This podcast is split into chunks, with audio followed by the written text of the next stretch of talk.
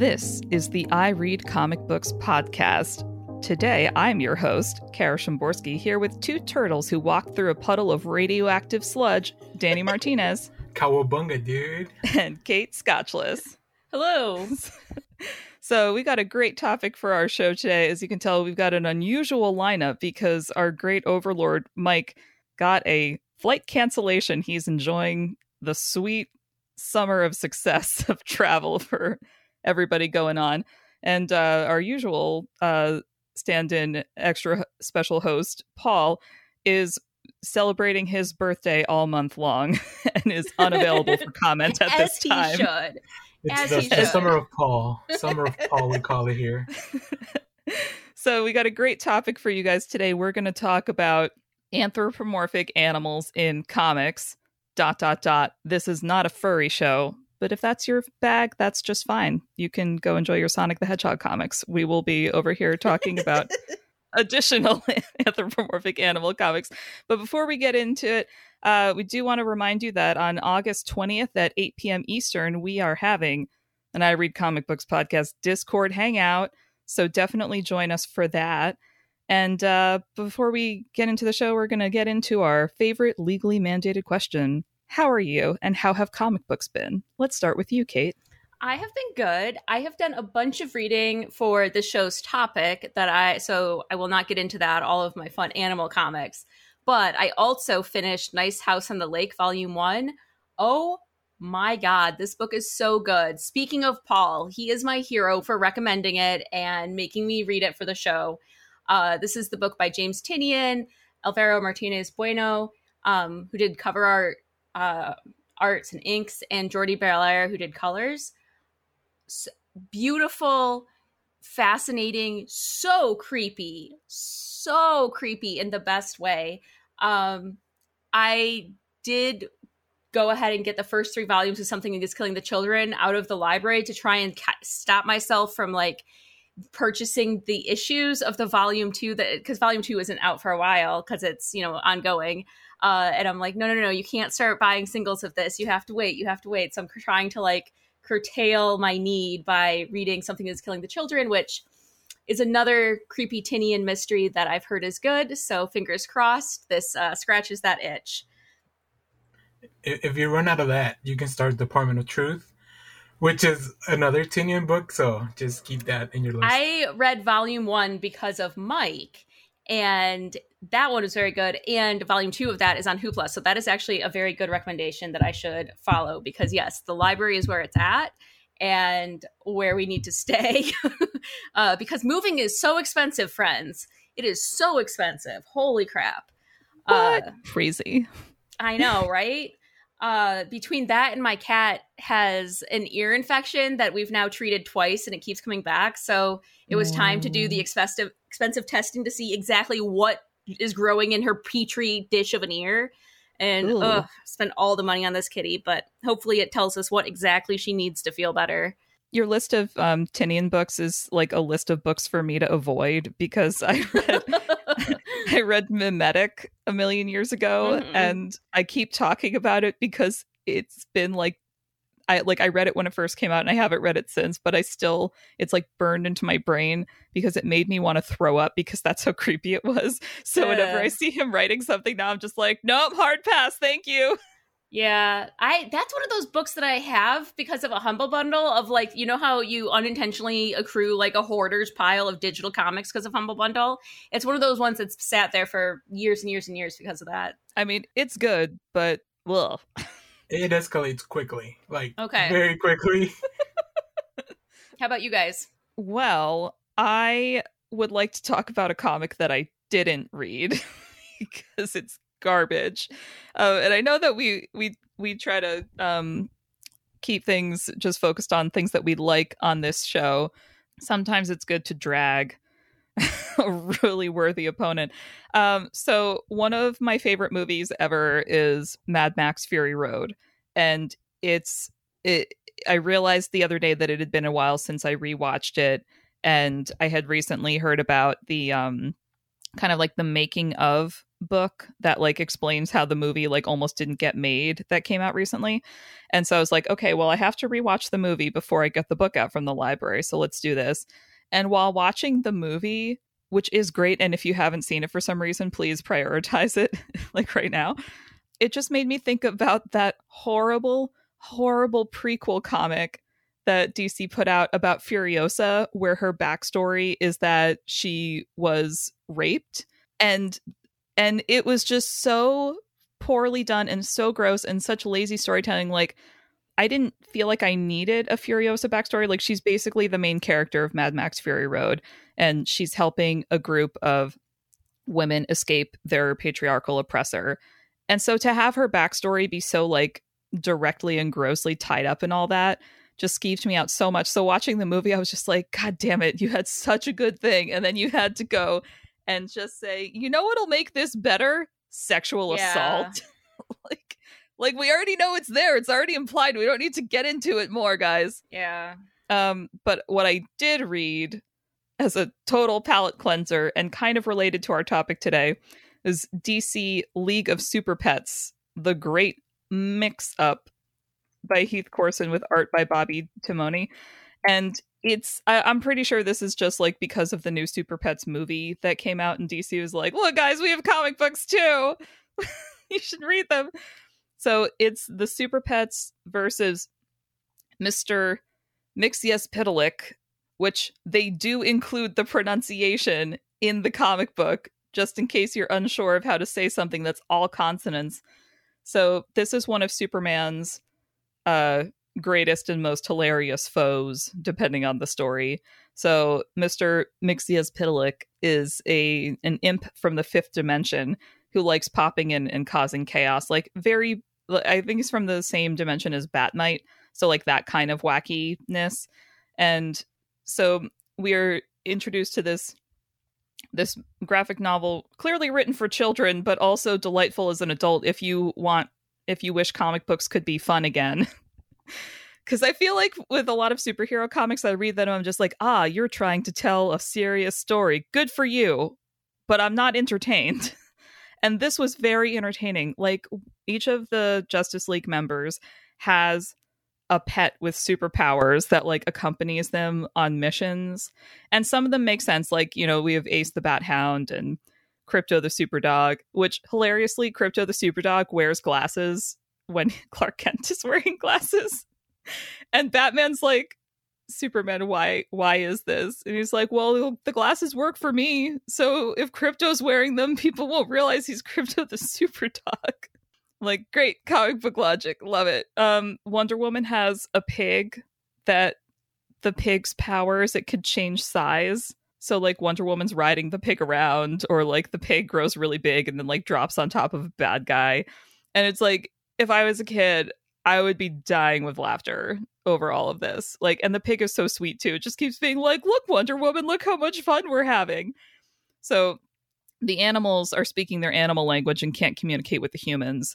And the humans think like, oh, look at my cute little pet. And the animals are like, we can smell Lex Luthor from six blocks away. Let's go. And they're like, oh, you want walkies? it's just like that kind of that kind of humor. And uh, then the plot picks up when Mr. Mxyzptlk appears and turns the uh, Justice League into animals, and suddenly they can communicate with their pets, and they have to work together to stop the bad guy. But it's like super cute. It like again clearly for kids, but I enjoyed it as an adult. Uh, I think one of my favorite jokes was that Flash's pet is a turtle, and when he get and when Flash gets turned into an animal, he gets turned into a rabbit. and I was like, aha, we're doing a tortoise in the hare thing. Okay, okay. And I am not counting this comic towards our theme because although the animals can talk to each other, they are very clearly like animals, not like some of them are wearing like elements of their owner's costumes, but they're not like dressed like humans or in like human houses as animals yeah. as some of the other stuff that we'll be talking about. And we'll we'll get into our theme more later. But while I was reading this, I was very resolute and like, no, this doesn't count for the theme. I can talk about this too. How about you, Danny? What did you read? Well, I just want to say, if you like that comic, I think you'll really enjoy the movie. I had a really good time uh, Oh, yeah? watching the League of Super Pets. Yeah, it's it's a lot of fun. Uh, sounds like this comic uh, happens after that, so I need to go chase this down. A sequel. Because you're right, the animals are hilarious. The the the Flash having a turtle that can't see, uh, oh, that has to wear glasses is amazing. So yeah, I love it. Um, but I've been well. Uh, I'm glad to see. Um, first of all, I'm glad to be here uh, during this my my first official episode. Yeah, welcome. I'm glad. Yeah, I'm, I'm glad. Uh, we in my contract I put in that I don't. Let's make sure to not have any episodes with Mike. So I'm glad that we're starting off strong. I'm just kidding. There's no contract. Uh, but uh, yeah, no, and comics have been great. I mean, I read. It was really hard to narrow things down to one or two because I read so much stuff throughout the week. Just an insane amount of things that some are good, some are bad, some I just don't talk about them after I read them because you know there's no point in dwelling on it. But secret uh, shame? Secret shame? I have secret shame reads. it's not so much. Yeah, it's not that. It's just that like if I don't like a comic, I don't. I rather not talk about it because yeah. I don't want people to think like, oh, maybe I should go read that. Or if that was somebody, so like somebody liked that book a lot, like I don't want to stomp on it and be like, yeah, that book was not good. And they're like, oh, that was my favorite book. Like you know, and so to avoid those kinds of things. Yeah, I agree. Um, but I did read some cool stuff. Uh, first of all, I read uh, Moon Knight Volume Two, uh, Too Tough to Die, uh, by Jed MacKay, with art by Alessandro Cappuccio and Federico Sabbatini, colors by Rachel Rachel uh, Rosenberg, and letters by Cory Petit. Uh, so this is a continuation of the ongoing, the most the most recent Moon Knight, uh, and Moon Knight is facing the impossible when he tries to. Uh, there's some assassins that have infiltrated his midnight mission that he set up in his neighborhood because that's all he wants to do now make sure that the people in his neighborhood have a safe place to go which is it doesn't sound very moon knight from the stuff i've read before but i'm glad they're kind of moving in this direction Well, I mean, Um, his whole deal is that he's he's charged with protecting travelers of the night. So that's actually probably the most effective thing he could be doing as a superhero. yep yep uh, and and the book has like vampires and stuff which is cool because can moon knight work with a vampire who knows you know so stuff like that um Is so the really like vampire that. Morbius? Uh, it's not. It's a different. These are newly turned vampires from Volume One, which is crazy because like they they never they didn't choose to be vampires, but now they are. So like, can Moon Knight help them? So that that's an. It was a nice twist on like, yeah, Moon Knight's just gonna stomp out the vampires because you know that's what Khonshu has them do. So I really I really like it. I like Jed MacKay's writing a lot. So this was an like. No question, I was gonna read this, and they introduced a, a new villain called Zodiac because, of course, uh, and yeah, he's been putting him through the ringer. So I, I'm really excited for whatever's happening next. But this volume was really fun.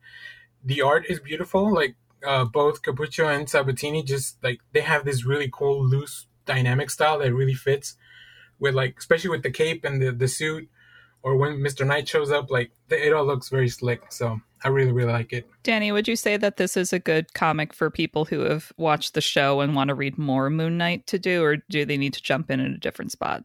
No, I think starting at if you want to start from the number one from Jed MacKay, I think this is a great, uh, not not really continuation from the show, but definitely you can see the some of the parallels of like, okay, this is what else Mark can do and all that. So hmm I also read just real quick, uh, Batman One Dark Knight, uh, issues one, two, and three from DC Black Label. This is the book by Jock. Jock is one of my favorite cover artists. He's like when he does interiors, I get very excited because you don't get to see it a lot. Uh, and now that he's writing this book, like uh, I don't know if you guys are familiar with the movie Sixteen Blocks, where they have to get from like one side of the city to the other one. That's what this book is. Like they just Batman has to get this um, uh, this villain to Blackgate, but there's a blackout in the city. All the gangs are after this one villain, Yeah, and Batman has to protect them. Yeah, This sounds great. This sounds like uh, I I recently watched. I think it's called Twenty One Bridges. It was that Chadwick Boseman movie where they're like, we have to shut down the entire island of Manhattan to get the one bad guy. And as somebody who grew up like thirty minutes away from New York City, I'm like, literally, this would never happen. This is the dumbest film premise. And then I watched it, and I was like. This is compelling storytelling. Yes, it would never happen, but it's fun to think about. yeah. yeah. So this is this is just that, and it's like it's in the summer in Gotham, so it's hot, and there's a blackout, so there's no electricity anywhere, and people are going crazy. Uh, and and all this like all these shadows and, and all that really works for Jock's uh, art style because it's all very like shadowy and also very painterly. Um, especially when he goes in the sewers, like it, when Batman goes in the sewers and Jock is drawing it, it's insane. Like there should not be any like other artists should stay away from the sewers if Jock just put out a book. Um, but yeah, I really enjoyed it, and I'm sure it's going to be a beautiful collection because DC Black Label's been doing some really nice hardcovers, which is why I I tried not to buy the singles anymore, uh, but these I wanted the individual covers. Yeah, no, that's that's like the kind of thing where I'm like glad that the big two, whenever they try something a little bit new like that, to make it be like, look, guys, you don't need to be reading the 50 comic books that took place before this in order to enjoy this story with the character that you enjoy. Yeah. Yeah. Yeah, that's the the strength of the Black Label is that it's all out of continuity. Usually they're just like one and done stories, so like you can just jump in and not have to buy like 20, you know, 20 volumes prior to or like no Infinite Crisis to worry about, none of that. But if you're into that kind of thing, you can subscribe to our Patreon and join Paul for his deep dive into Grant Morrison's entire Batman run, yes. a better Batmobile, which I think we've all we've all done an episode of that. Yeah, yeah. So if you do want to read all of the comics, you can do that on our uh, additional shows. But uh, let's talk about what comic books we're reading next. What's on the top of your pile? New comics come out on Wednesdays, and uh, in our uh, Discord chat for our live show that takes place on Sundays, we've got Jeff saying he's reading Drops of God Volume 4, which is a manga all about wine and is part of uh, Comixology Unlimited and uh, Kindle Prime reading. So if you've got one of those and would like to learn about wine while reading a comic book, you could definitely check out Drops of God. Uh, Danny, what are you reading next? Uh, well, uh, true to my brand, I'm reading the Marvel summer event, uh, uh, Axe Judgment Day. That's Avengers, X Men, and Eternals Judgment Day number two. Uh, by yeah, it's I love I love the title already because it's like no, it's not. It's usually like A versus B. This is A versus B versus C. Like we have to get more people involved in the mess. I saw Axe Judgment and I thought you were going to say there was a new Axe Cop comic book out that I needed to know about. This is very different. Yeah, not yet, not yet. But this is by Kieron Gillen and Valerio Schiti, so like really beautiful art. Kieron Gillen has been some really wicked stuff with uh no pun intended. Uh some really wicked stuff with the event and just all the build up to the event. Um so highly highly recommend if you like those big um blockbuster summer events from Marvel uh, this is one you don't want to miss because the premise of this is like the Eternals. Their whole purpose, if you watch the movie or read the comics before, they have to remove the the excess deviations, the deviants. Uh, and now that the X Men are immortal, they just like, oh, I guess they fall into that category. I think we need to now get rid of the oh the mutants. We need to get rid Perfect. of mutants. Yes. So like it all it all kind of it's moving in that direction. Um, the funniest part is that the Avengers, Earth's mightiest heroes, are just kind of there, caught in the middle of it because they're like, I don't know, like who do we, who do we, uh, who do we side with? So yeah, it, it's really, really interesting. I hope um, they play and, it up as a farce. like it's this is definitely sounding like one of the comics in the grand tradition of because of reasons your favorite heroes have to fight each other. Yeah, but yeah, um, it, it's it's weird because the Eternals are also immortal because they can just kind of come back over and over. So like, how does how do we get to the end of a fight if both teams can just kind of keep coming back? So yeah, uh, but but the first issue was just like, it, I don't know, it felt like kind of blew my mind as I was reading. I was like, oh man, they're really going hard on this. Like, and yeah, of course they could retcon everything in the future, but I'm I'm kind of enjoying the ride while while I'm going on it. So, all right, Kate, what about you? What's next on your pile? Well, I like to, you know, walk, march to the beat of my own drummer. You know, like I like to be, uh, go against the crowd, not one one to go with the stream. You know, the popular things are just not for me. So I was thinking of picking up Sandman Volume One. um, because I heard that this uh, little known under the radar show came out uh, recently, and I so jokes aside, I read volume one and two many many years ago and was meaning to actually reread volume one before the show came out, but then life happened. You know how it goes. And so I am still intending to read this. I'm probably going to read this after the show today, actually. Um, so the first volume is Preludes and Nocturnes, and it was uh, the first eight issues that came out um, from Vertigo when this was originally published by obviously Neil Gaiman with illustrations by Sam Kieth, Mike Dringenberg, um, and Malcolm Jones 3, colored by Robbie Busch and lettered by Todd Klein. Um, I remember really liking volume one and being more grossed out by volume two, but I don't think I could tell you the exact plot like detail it's been long enough but basically i remember like his mask gets stolen and he has to like regain his or helmet or something like that that has his powers but i just think it'd be fun to read it before watching the show um, and it's strange that when i went to get this from my library it was already checked out because you'd think these little known books at this time especially would be available so luckily this is available on all sorts of uh, digital platforms for free. So I can just right now I'm going to get it on the DC Comics app. But have you guys read this series at all? I never I never read it because uh, enough like older dudes said it was their favorite. And oh yeah, that'll be a turnoff for sure. gen- generally, when older dudes tell me a comic book is their favorite, I'm like, oh, like I got a lot of yeah. that for Watchmen. Like you have to read Watchmen, yep. and like Watchmen is undeniably great, but it's also like really gross. Really so many ways. Yeah.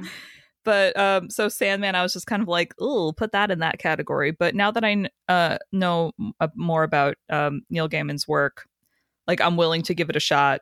And yeah. he's been doing like the press rounds recently talking about the show because he's very involved with it. Mm-hmm. And the things that he says about it make me actually interested in this very popular series for the first time like ever.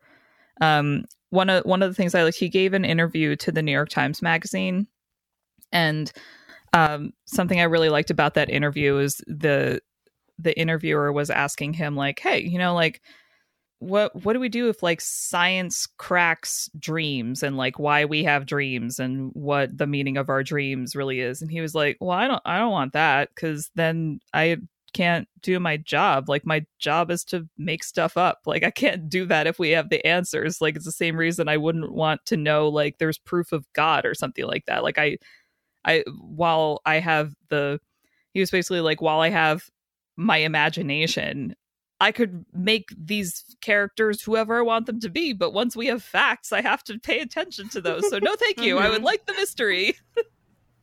I really like Neil Gaiman's novels. I've read a bunch of his books.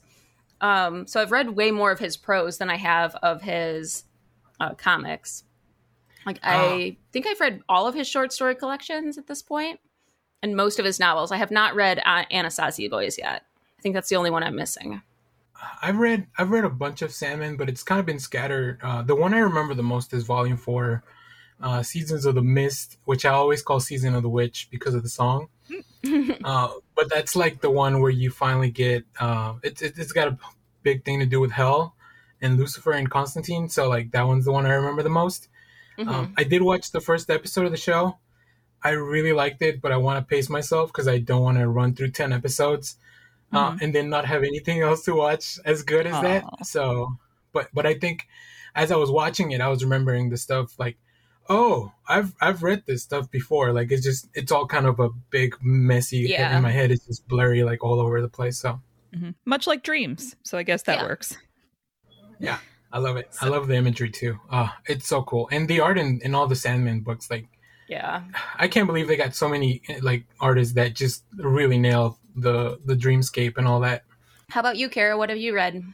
Uh, or what are you next, going to read rather? What am i going to read? All right so a bunch of months ago uh this show recommended daily report about my witch senpai by maka mochida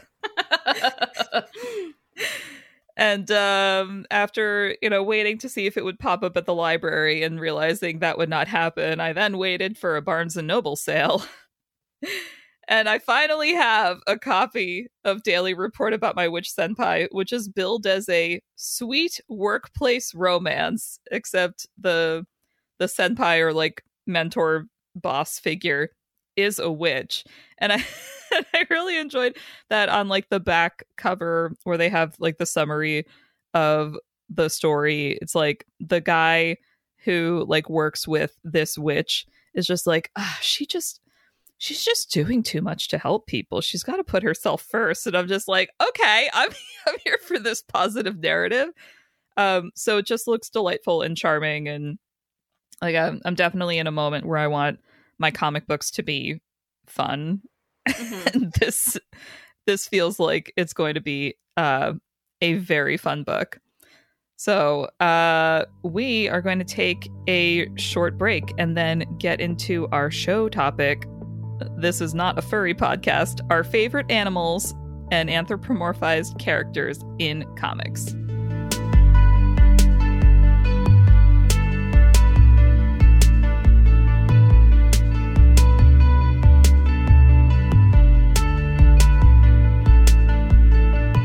And we're back to the I Read Comic Books podcast show. Today's topic What are our favorite animals and anthropomorphized characters in comics? What are our favorite animal based comics?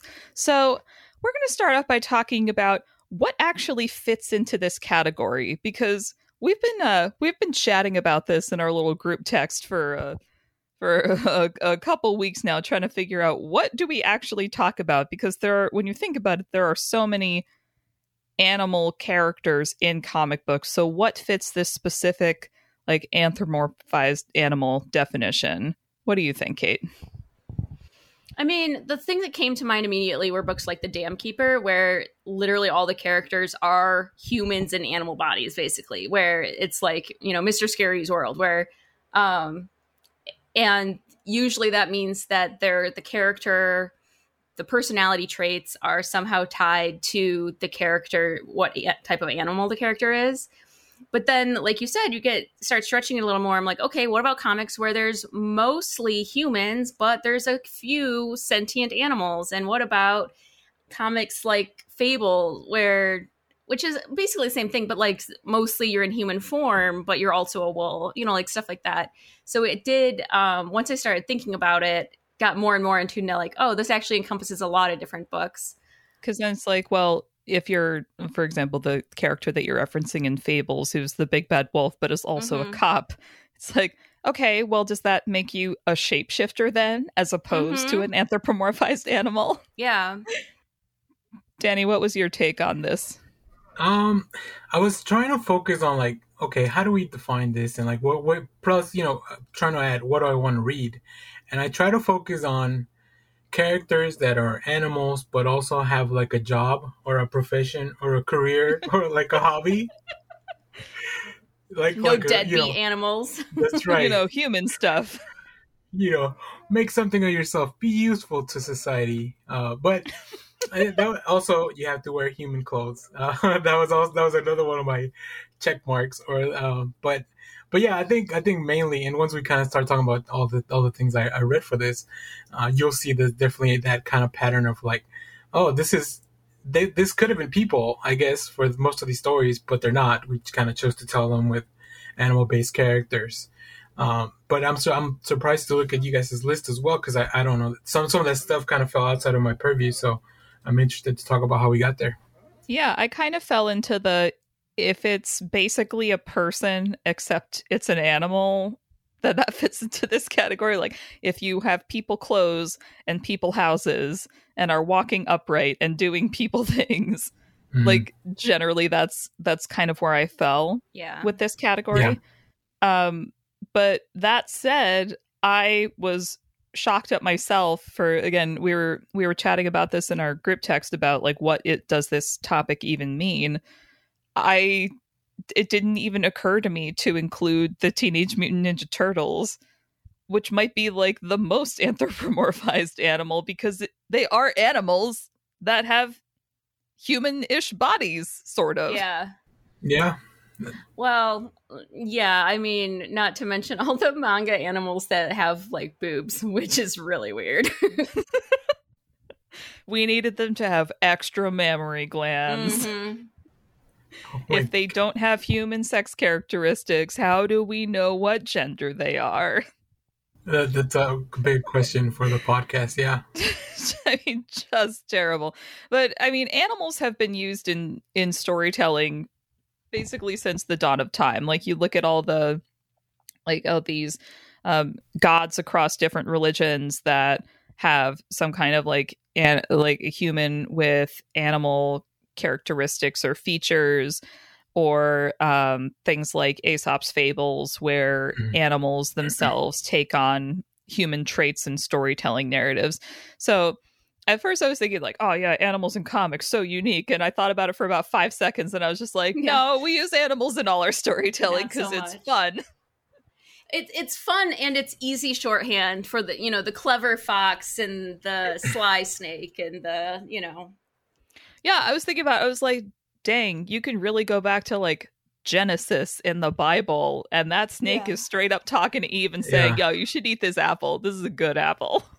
The Sorry, Greeks excuse also me, use that fruit. a lot. Yeah, the Yeah. Greeks also use that a lot. You know, the Minotaur like comes to mind immediately. Like, um, and so a lot of animals, like Circe, was the queen of turning people into animal or animal hybrids.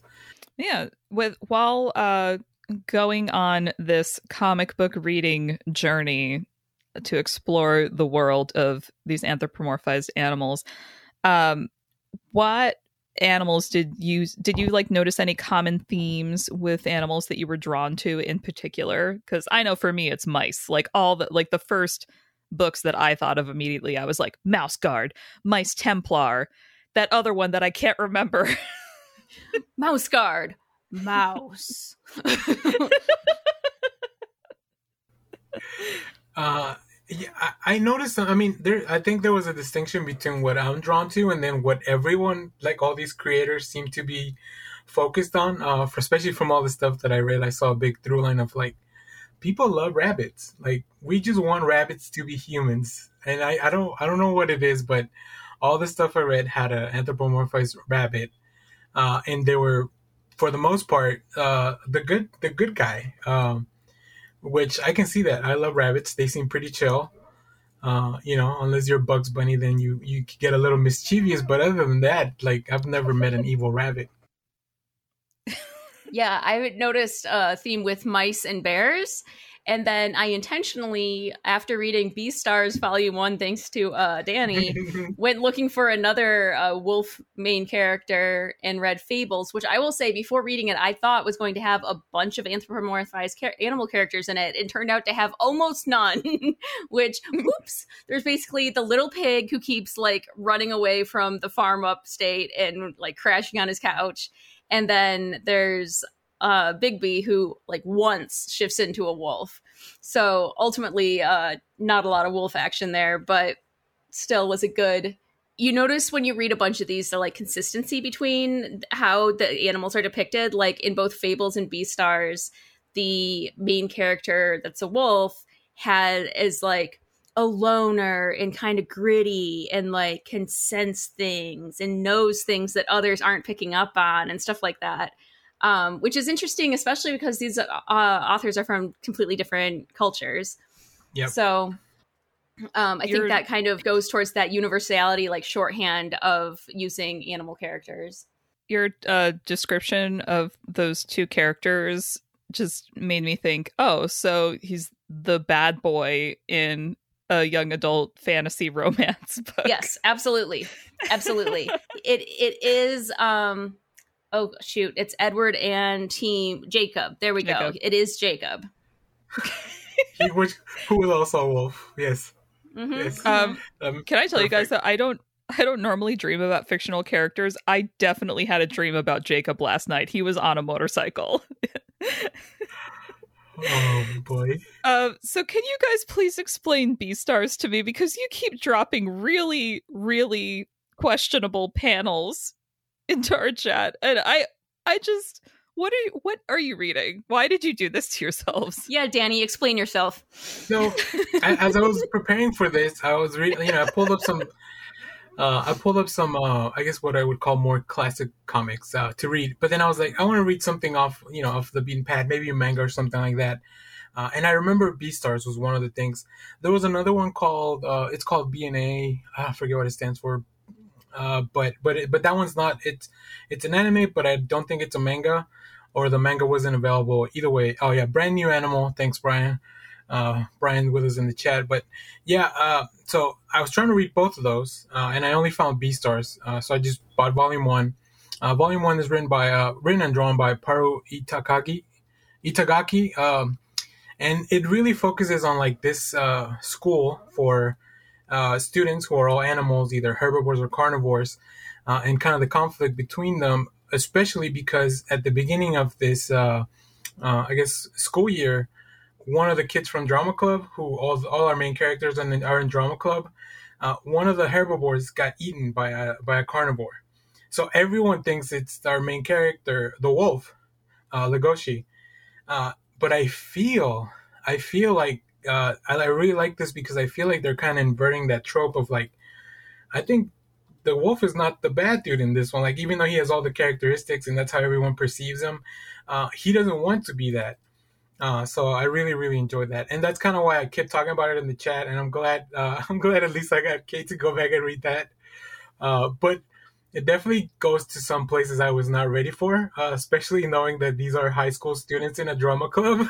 Uh, I think you're you sold me on it when you said it was what did you say? It was Mean Girls meets uh, uh Glee and, uh, and Zootopia. And Zootopia. Yeah. Yep, I was like, shit. Now I got to read it. yeah. well, Kate, what did you think now that you've uh in, you've explored this world? Um, I think so. When you refer to me screening all these screenshots, the phrase that comes to mind is uncomfortably sexual. Um, there was especially at the end where Legoshi like captures a dwarf rabbit student, and uh-huh. he's just talking about how small and warm and how much he wants to consume her and like but in a very creepy sexual way i'm like mm, don't like it but there's mm-hmm. also fun stuff where there's like just stuff sprinkled through like in kind of the backgrounds of scenes where there's like signs for the different students like types of students. So there's one scene where they're talking in um, legoshi's dorm room and you can see two signs um, one of them says if your fur gets wet in the rain deodorize before entering and the other is like commitment means sweeping up each other's fur for life. Yes. and it's just like stuff like that throughout the book made it good for me versus uh, I wasn't that into. I was definitely not into the weird parts, um, but also overall the story it it kind of wanders. It like you start off with the student getting eaten, but then mm-hmm. it very quickly stops being like the who done it kind of thing and turns into more just like mean girls drama. So like yeah, it feels like they kind of moved on from the murder like not too quickly because they kind of keep talking about it, but but like they that's a common thing that sometimes happens in that society and mm-hmm. carnivores sometimes eat herbivores and they like just be careful next time you go outside. Guys this is starting to sound like riverdale. Yeah they set up a shrine at the like spot inside the school where their classmate was consumed by another student. Ew. yeah.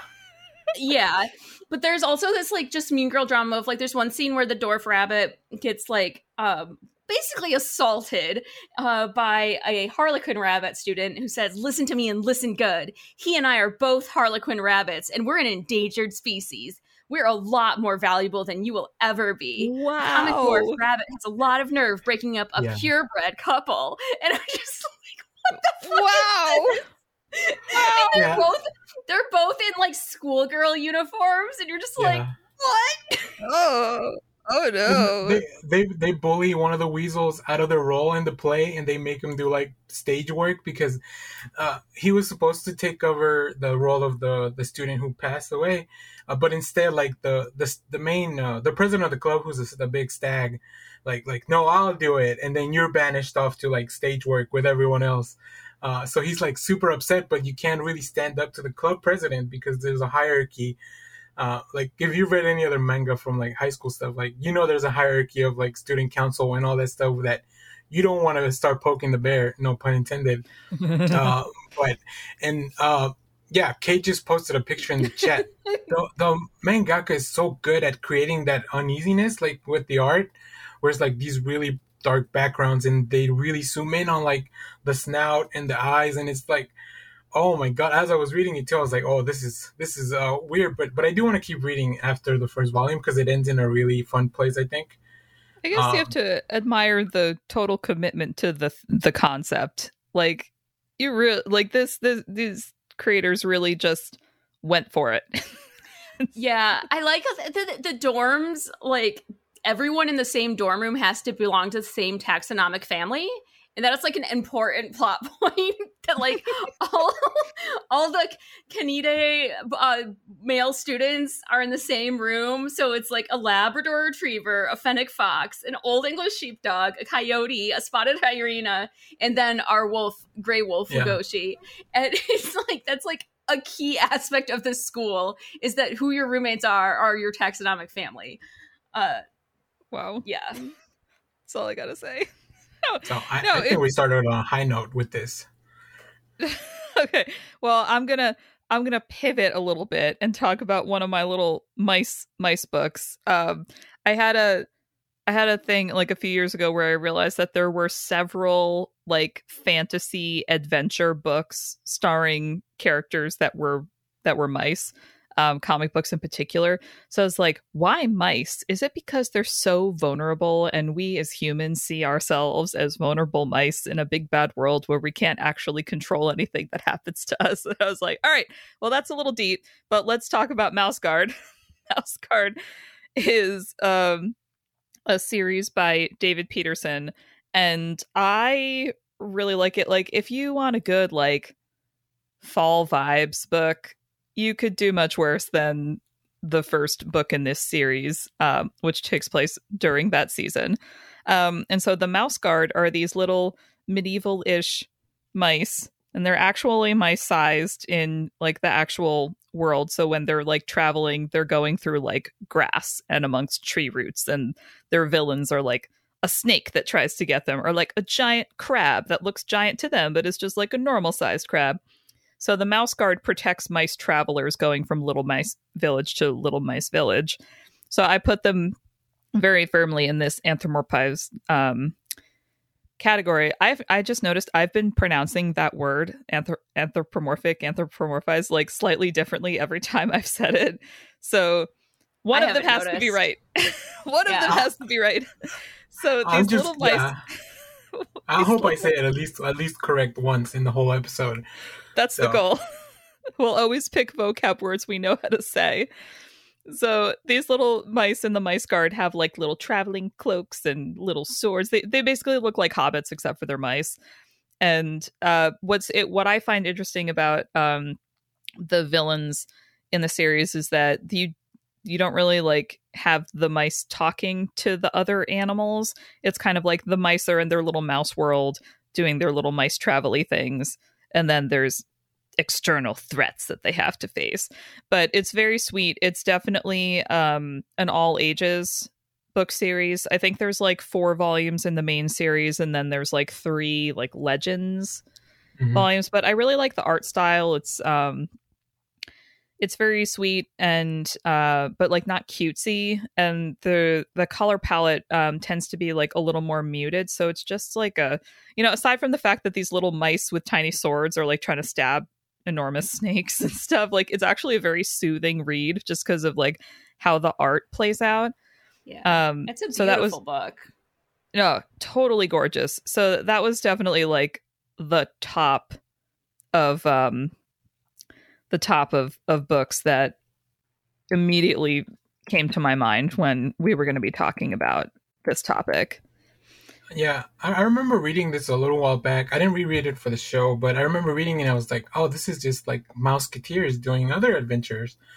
so uh, that's immediately what I thought of. So I'm like, I'm in, like, you know, let's go check this out. But I definitely do think I need to go maybe revisit some of these stories because they sound i mean just from what i remember i was like i like this first volume but i never continued reading because it was I don't think there was as much out, or there wasn't like a big hiatus at the time when I was when I finally read that. So, Mhm.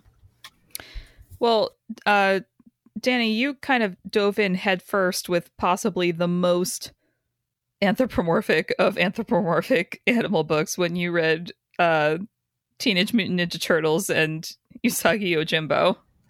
Which- yeah. Um, I, I picked this book because I, I, as I was trying to put some notes together, uh, I know there's there's rules, right? We can't talk about this stuff forever. So I was like, I can't choose between TMNT and Usagi. Like, you're not gonna make me choose. So they must have had a crossover at some point. Like, just knowing their history and then the animated stuff, like they've had crossovers.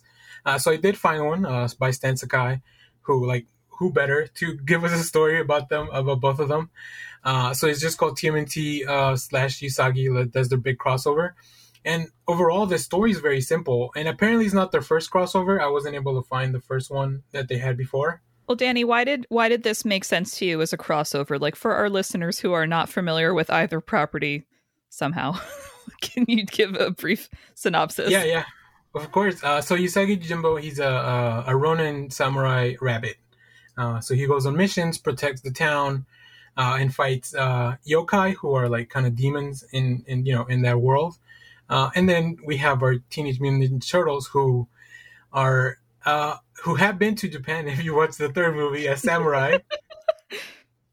Uh, but that's all you need to know about that movie. But yeah, it, it just kind of makes sense because I feel like they also they've been around forever too. So it's been it's it, it almost feels like their their comic book publishing in real life mirrors almost a little bit like their themes, and obviously the uh, they've been around for so long that they were bound to to do a crossover. So I just I just really want to dive into both of them because I like I really like both. So how did they fall into this this category? So you got Usagi Yojimbo as the rabbit. We've got the turtles as the turtles.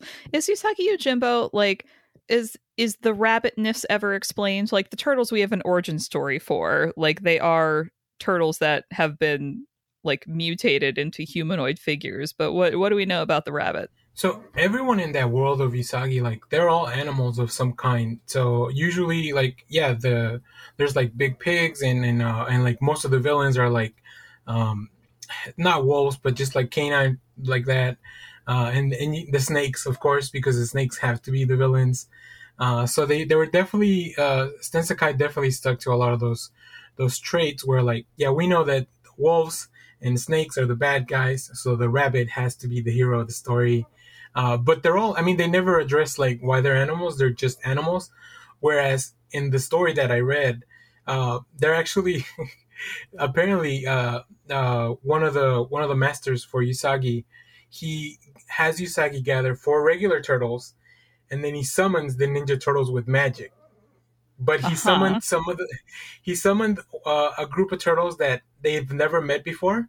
So from like another dimension, as opposed to the ones they have worked with in the past.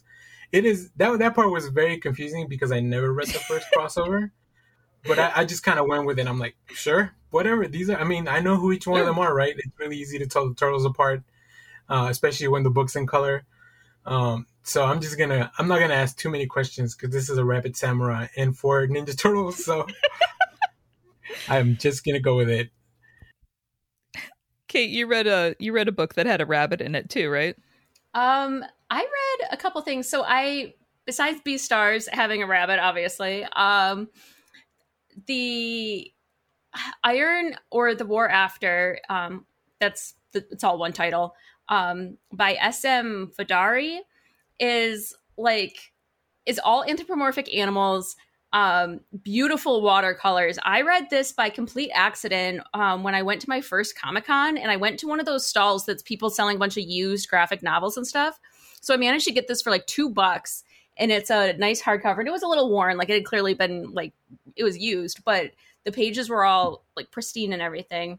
So the premise is there's like an intelligent spy from the resistance is a rabbit named Hardin and he steals secret information from a military base of the regime and his actions set off this chain of events that then causes reverberations through the ranks on both sides of this war and you're looking at how it affects all these different characters and who who's a traitor, who's a spy. So it's like this really intense story that is also very beautiful at animals, but it makes you feel like, oh, it should be like warm and fuzzy, but it is not. It is definitely like a war story. So there's there was that one. But the the main thing I read other than Beastars and Fables was actually Phoebe and her unicorn, which I heard about via TikTok, uh, like uh-huh. BookTok.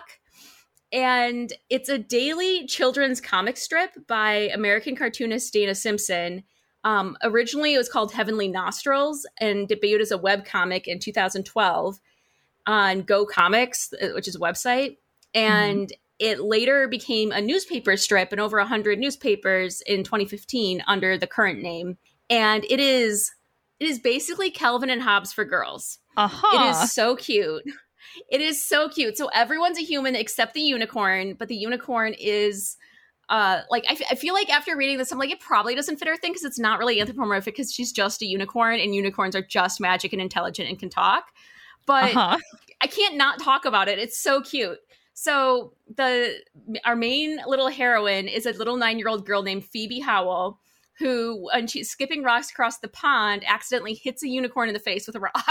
this is how oh, they no. meet. And this is actually a good thing because it turns out when unicorns see their own reflection, they get trapped gazing at how beautiful they are. And so it actually frees this unicorn from the trap of her own reflection in the pond. And then Unicorn's name is Marigold Heavenly Nostrils, and she gives her uh-huh. one wish for saving her. And the wish Phoebe uh, wishes for is that the unicorn becomes her best friend. Oh, wholesome. and so it's very much like Calvin and Hobbes, where there is like an ongoing story, but it is also not an ongoing story, you know, where it's a daily strip. And a right. lot of them are just little blips. Um, but now you can read these in collected volumes. So I read the just the very first one. And one of the things that I find so ch- found so charming as I was reading it, I got this out of my library, and it was one of the most heavily damaged books in the youth graphic novel section, where oh, you no. can see that this pink, sparkly cover book uh, has just been manhandled by a million little sticky eight year old fingers. and it's just delightful. Just like the Babysitter Club's novels and all the Raina Telgemeier books are just like the most beat up graphic novels in the junior, in the kids section. Uh, so clearly, this is popular, and mm-hmm. um, but it's very sweet. They do all sorts of things together, and uh, just like Calvin and Hobbes, where they're like on their adventures, and just like Calvin and Hobbes, like other people can't see and hear the unicorn in a way because, but in this one, it's like oh, because there's magic that keeps people from seeing and realizing the awesomeness of unicorns and stuff like that. But she's mm-hmm. very like princessy, prima donna y, and it's just it's fun. It's sweet. It's a good it, when you need a palate cleanser and it's available, which is hard because it's so popular. If you're like me, you'll have to put it on hold. then this is a fun one. You could also just go to the webcomic still though. It is just available online. I'm definitely going to be reading this. I was um the the horse girl who mm-hmm. wasn't actually ever around horses so i just read mm-hmm. everything that i could get my hands on that was about horses and or unicorns and yep. i just like loved all the unicorn narratives about like well they i feel like especially in in uh the 80s and 90s which was ended up being a lot of the the written material that i read a lot of authors were really leaning hard into the whole like well unicorns really like girls like unicorns only appear to little girls. Like mm-hmm. if you're a little girl, you too could be special and a unicorn mm-hmm. could appear to you. And um you know, and then uh, I, I, think the first time that I saw like unicorns can interact with boys also was in the Harry Potter series. Actually, like oh, yeah. the yeah, like the gang meets unicorns, and um, the care of magical creatures teacher is like, well, they do prefer girls, but like, yeah. I guess the boys could touch them too. And you're like, okay. That's funny. I didn't like, even think about that. I think that's the first time I saw that too. Yeah. And like, of course, there's all like this, the iconography of unicorns wrapped up in the whole like purity thing. Yeah. And so like only a virgin could find a unicorn. Meh, meh, meh. But like, you know, it, it was nice to have something where it was like, oh, like something about being a girl that's special. I could mm-hmm. find a mm-hmm. unicorn. Do you so, remember Rainbow Brite's horse? Uh, that I think was like the peak of my my horse girl little eight year oldness. with the rainbow mane and tail. I mean, once you have a rainbow mane and tail, I mean that for me is the Lisa Frank unicorn interpretation with like the two unicorns like jumping over the moon. Um, all about that, and then of course the the animated film version of the Last Unicorn, which Yeah. the older I got and the more I watched that, the more I'm like, wow, this this was really billed as a children's movie. This this film with lots of boobs yeah. is billed as a children's film. Okay.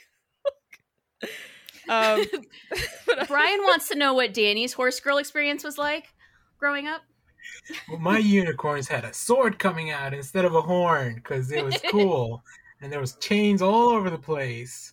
Because that's what little boys like. Apparently, I don't know. Um, I like unicorns too. I'm just gonna throw that out there. I think it's cool to have a horn, uh, a magical horn, nonetheless. So I was gonna say I horses are amazing. What's better than a horse? A magical horse. a oh my magical god! If you want to just really blow my eight-year-old mind, make it a unicorn with Pegasus wings. yes, I was Oh, just gonna man. mention wings. oh man, like She-Ra's horse. yep. Yeah, exactly. Oh man, yeah. No, this is um, this is now the uh, the I like unicorns podcast. just gonna do a hard pivot mid show. Uh, I'm gonna I'm gonna talk about one of my favorite comic books, y'all. Um, one of my favorite comic books that I definitely tell everyone to read. I don't know if I've actually convinced anybody to read it yet, but you should. It's called Wild's End, written by oh, Dan oh, that's Abnett. a really good one. Yeah. Thank you. Illustrated by I and J. Culbard. And basically, it's War of the Worlds, but with animals yeah. who wear people clothes and live in people houses. And the aesthetic is 1930s Britain. And Okay, you have to read Iron or the War After. If you like that one, you have to read Iron. I will add it to my list, but I'm just saying, like, if, like, you know, Wild's End is really like, if you have even the faintest knowledge about H.G. Wells's War of the Worlds, Mm-hmm. you're going to read this and be like, this is War of the Worlds. And you're right, but why do you care? Like, it's a really cute book. the animals are in lovely tweed suits. One of them's a rabbit, keeping with our theme. Um, but I just really like the art style in this. Like, the lines are pretty clean. The way that, you know, a lot of the action takes place at night, and the aliens that land have kind of like, you know, again, it's basically War of the World. So they've got like long, spindly legs, and um, like the top of them is like these glowing lanterns. And um, I, I don't know. I really like when when colorists can do a, a great job demonstrating, you know, luminosity.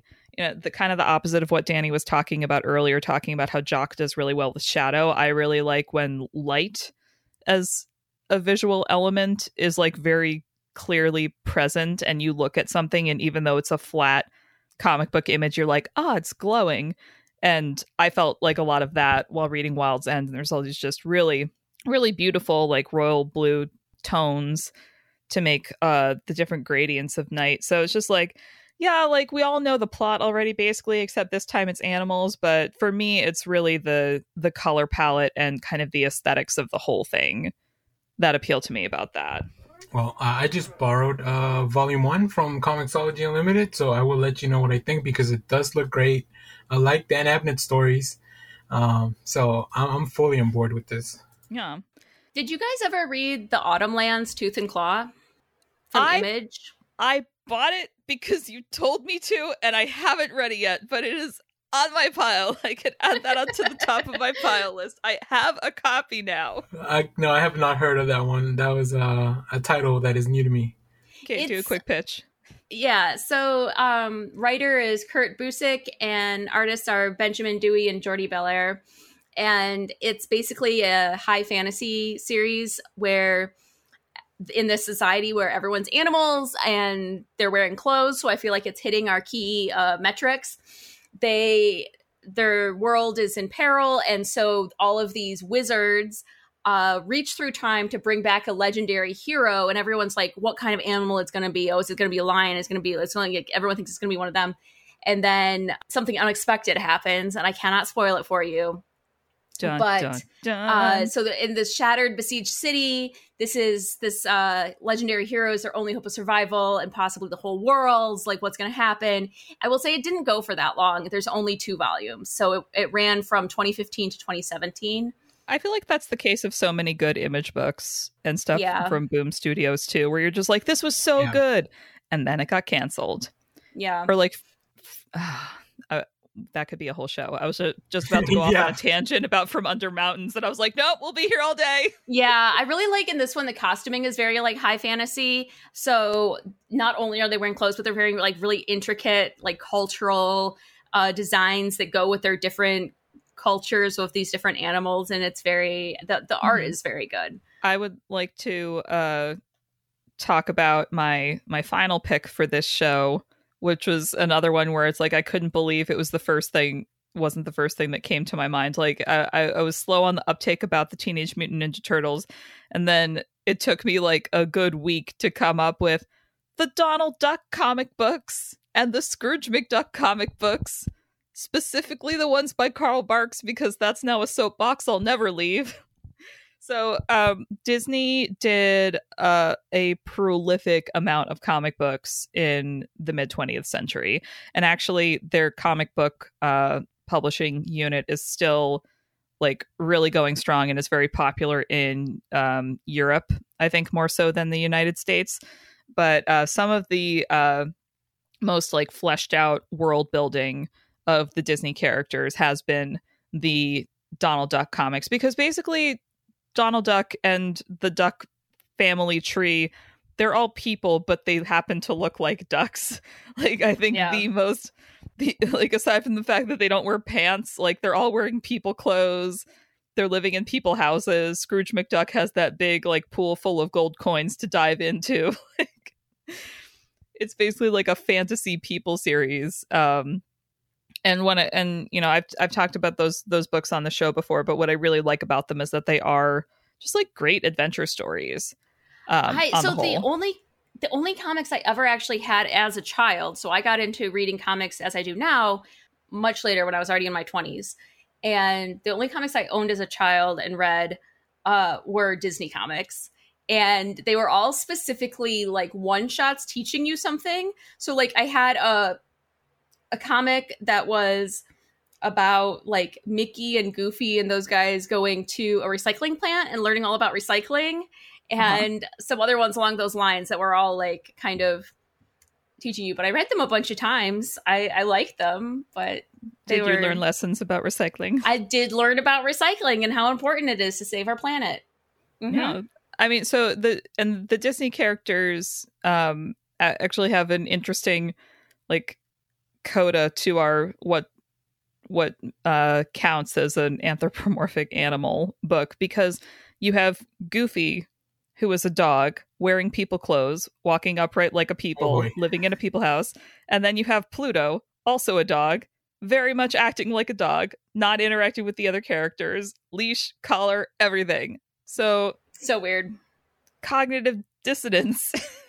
it Yeah, never struck me as strange as a child yeah and now when you think about it, you're like, oh, I have It wasn't until. Goofy got his own movie that I was like, wait a minute. uh, the goofy movie was great Yeah. All right. Um, any last thoughts on our uh, on our topic? I have one more uh, to move from Disney to Warner, back to Warner Brothers. Okay. Um, I read uh, Captain Carrot and the final arc because I love, I just love the fact that Captain Carrot exists in the Zoo Crew. Um, This would this is by um, i'm sorry did you say zoo crew the Zoo, Zoo Crew. Crew. That's that's his group. Yes. Uh, this uh, this book is by Bill Morrison with pencils by Scott Shaw, inks by Al Gordon. Uh, this was actually a countdown tie-in, which I was not aware of until I was like in the middle of the book. But because of the premise, I just kind of kept reading it. Uh, Captain Carrot reunites the team to face a threat at San Diego Comic Con, and I was like, yes, I am in.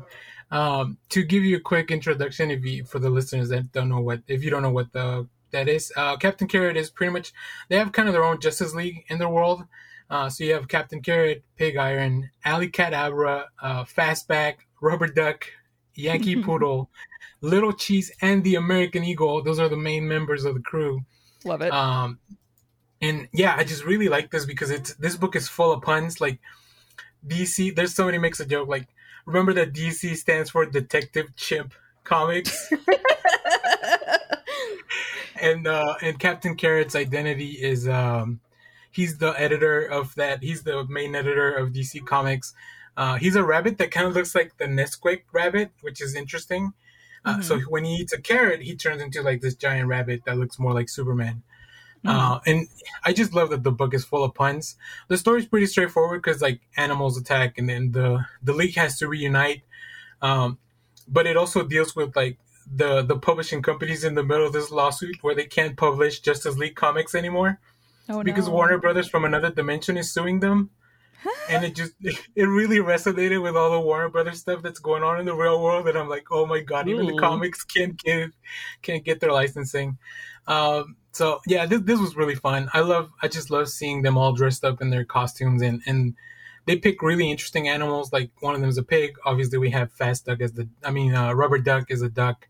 Uh, the eagle kind of has a a Homelander outfit, which I found really interesting. Uh, if, if you know about the boys and Homelander and his whole thing. Uh, but yeah, I really like this book, and I just I, I feel like this was the other one. I was like, so rabbits are just like the main good guy in everything. Yeah, I definitely went into this thinking that it was going to be mice, but I think we've proved with the majority of our discourse that rabbits are actually the key anthropomorphized animal. Um, I'm so glad that you picked Captain Carrot because I don't think I ever actually read this original run about those characters, but I feel like DC had a moment when they were really just like, we want our readers to become so aware of all the corners of our back catalog. We're going to bring back everybody as part of our weird crossover multiverse events, and you will care about Captain Carrot and the Zoo Crew, and we will make the Wonder Twins dark and gritty. And we will. Uh, they just. I felt like there was this moment where it was like you had to know about Captain Carrot and the Zoo Crew, even if you were unaware beforehand. Yeah, you have to continue. He was just in the Justice League Incarnate book that led to, led up to this whole Dark Crisis. So even if you're a current reader, yes, he no, was part of it. Captain Carrot was an integral part of this new Justice League to save the multiverse, and and I love it. I love that like they they keep bringing these characters back because it's like oh these are all just like you know heroes, and then there's a giant rabbit next to you. I mean, there was a there was a giant rabbit. I'm gonna. This is the last one, I swear, and then we'll wrap up. But there was a rabbit in the original Star Wars comics from Marvel called Jaxxon, and he was a bounty hunter, and he, He's my favorite leg- um Legends character that has not been brought back uh, officially. I'm sure it's just a matter of time. Give me a live action Jaxxon. Uh, you cowards at Disney. you cowards. like Andor's fine, but what we really want is the Jaxxon prequel. Yeah. Oh man. Well, uh Danny and Kate, thanks so much for uh joining me for this raucous and deep topic. I feel like we could keep going, but um we're gonna we're gonna wrap it up for today. Uh, thank you all to all our listeners for for joining us. For everybody in the chat, uh, join us next week for uh, Mike, Brian, and Tia chatting about comics and whatever other nonsense comes to mind. Uh, you can follow us on Twitter. Danny is at Echo Spider. Kara is at Kara S. Sam. You could follow the show at IRCB Podcast. You can also follow us on Instagram and TikTok. This episode first aired on Patreon and is possible because of our wonderful patrons. Join today for our exclusive series like IRCB Movie Club, Saga Saga, and more. Join at patreon.com slash IRCB podcast.